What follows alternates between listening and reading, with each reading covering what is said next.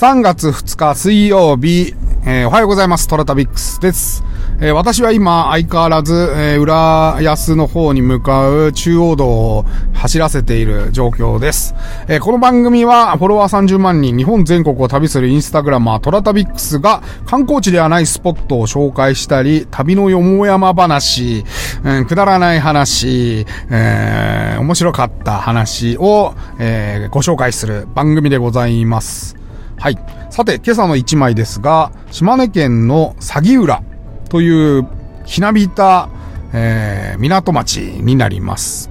この時はね、もう、すごい大雨でね、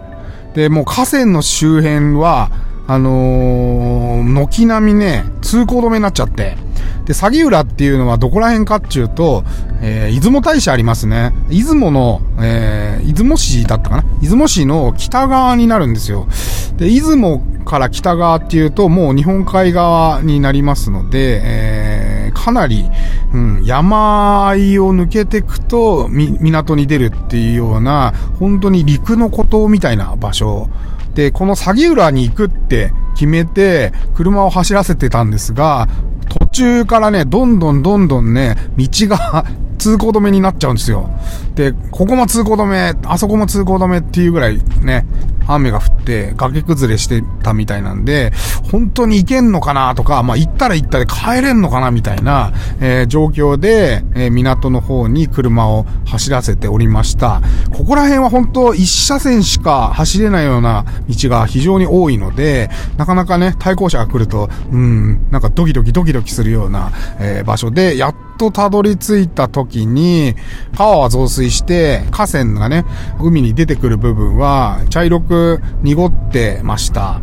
調査の方が来てて、調査してるんですが、そんな中ですね、東大から子供たちが海に飛び込んで遊んで、キャッキャッキャッキャ遊んでるのを見、見て、なんてか 平和？うん。台風なのに、こんな状況で海で遊ぶかって思うんですけど、もう、地元の子たちはね、元気そうにキャッキャ、あの、東大のところからね、飛び込んでるのが非常に印象的でした。街はってえっとね、あの、やっぱりね、え、港町っていうのは材木が非常に出るんですよ。で、リサイクル、その、使ってなくなった船とかの、えー、木材っていうのは、家の素材として、えー、壁に使われたりしてますんで、大体港町って、古い港町っていうのは、木の壁で、えー、覆われているようなお家が非常に多いんですが、まあ、こちらも、え、そういった形で、え、焦げ茶のような木で、え、作られたお家が並んでいる。そんな古い、えー、街並みになります。アルファベットでニッポニアっていうお宿をよく見かけます。こんななんかマニアックで古いところに宿建てるんだと思ってびっくりするんですけど、一棟貸ししてんのかな？ちょっと泊まったことないんでわかんないんですけど、まあ、本当にね、うん、不思議な場所にありますよ。あの、日本人は本当に来なさそうなところにぽつりと日本ニアっていう宿があるので、ちょっと私調べてないんですけど、興味ある方、多分ね、海外の人に一棟貸しとかしてんじゃないかなっていう予想です。古い、ま、街並みのところで一棟貸してるような宿もそこにはありました。はい。今何話そうかなって今日テーマ何しようかなって考えてたんですけど、私、毎月京都で仕事に行ってるんですよ。7年ぐらい毎月行ってるもんで、常宿？うん。常宿ってわかるかな？毎月行くから、まあ一個宿を決めてそこに定期的に泊まるっていうのを常宿って言うんですけど、常宿はね、やっぱなんかちょっと色々試して、一時期は石部工事の周辺で常宿があったんですけど、飲み会があったりするもんで、まあ接待とかね、遅く帰ることが多いんですよ。で、そうするとね、やっぱね、そういう常宿で、そのひなびたようなとこ行くとね、夜中帰ってくると、軽減な顔されるんですよ、やっぱり。あの、何時に帰らはるんですかとか、うん、言われて、12時過ぎちゃうかもとか、わかんないじゃないですか、何時に帰るか。僕、のんべえなもんで、飲み出すと、止まらなくなっちゃうんで、ほんで、あの、常宿が、まあ、石部工事にあったんだけど、まあ、そこをちょっと、うん、なんか、ちょっと悪い気しちゃって、まあ、こっちが気使うのも変な話だしね、泊まるのに。だもんで、まあ、普通の、あの、ホテルに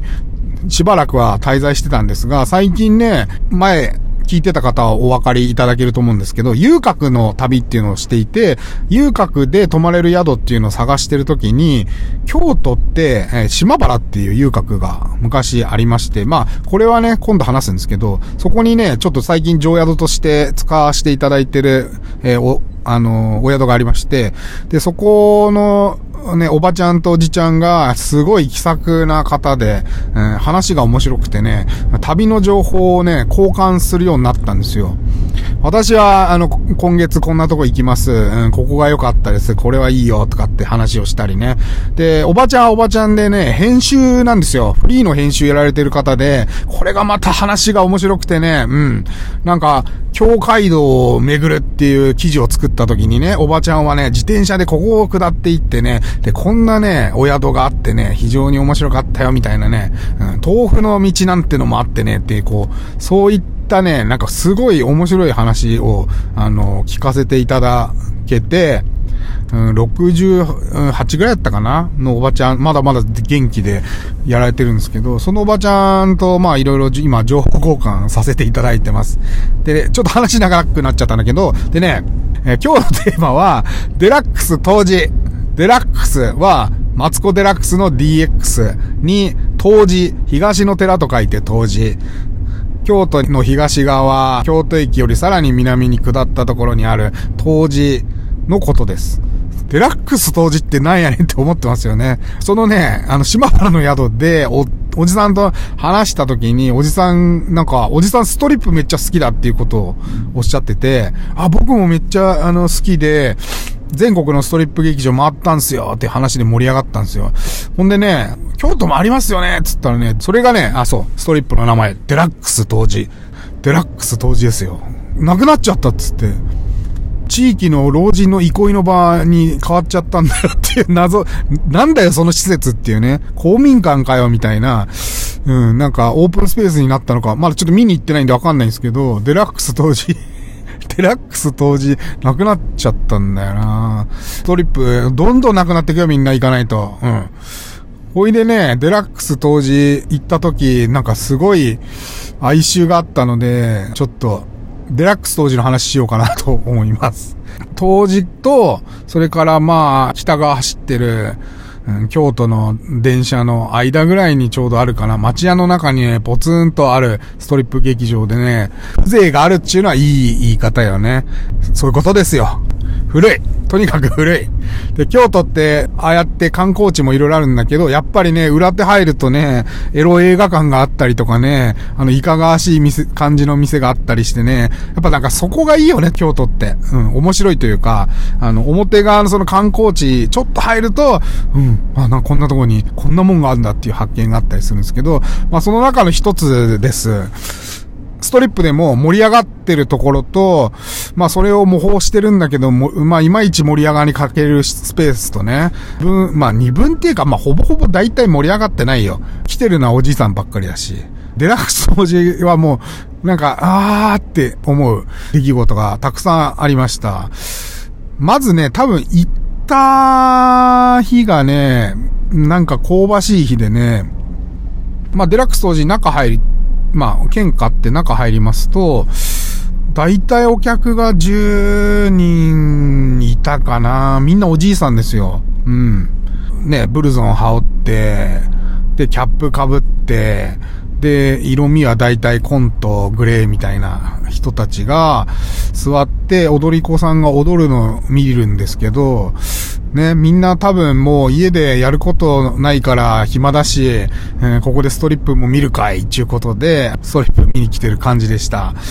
当時のそこ、まあ、たまたまかもしんないんだけど、イベント的にいろいろやられてるみたいで、俺が行った日は、単純に踊り子さんが踊って、で、それが3、4人変わるっていうイベントじゃなくて、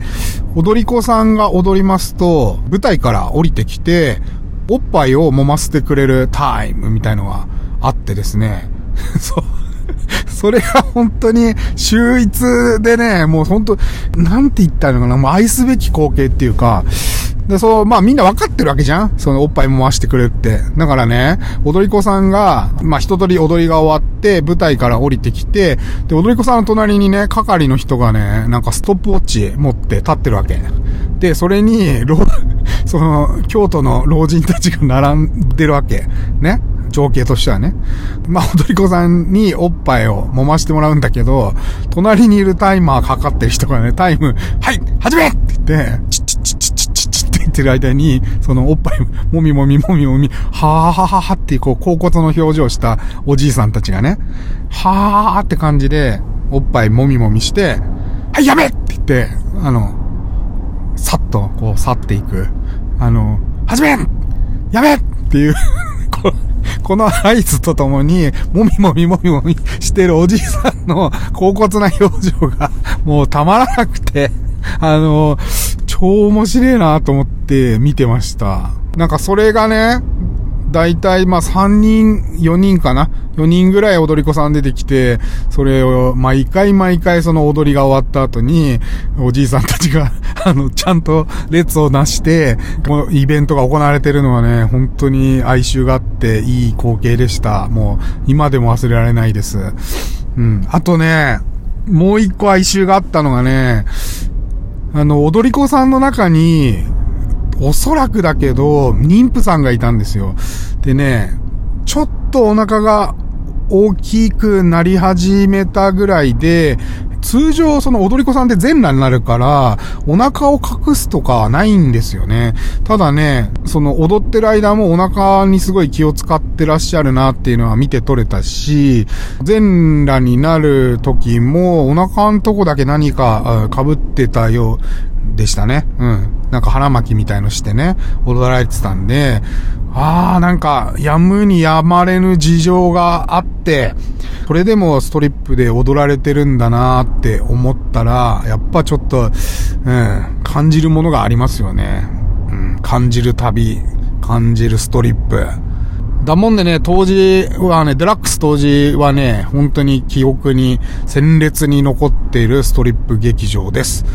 もうなくなっちゃって寂しいよね。うん。今から見に行こうっつっても見れ見れないからね、そのおじいさんの恍惚とした表情はね。というわけで、えー、ちょっと時間来たんで今日はここまでとします。はい。この番組はですね、えー、皆様からのお便り、どしどしお待ちしております。なんか今話したストリップ、どんなんだったのとか、こんな面白い場所あるから来てよっていうような、えー、そんなお話でも構いません。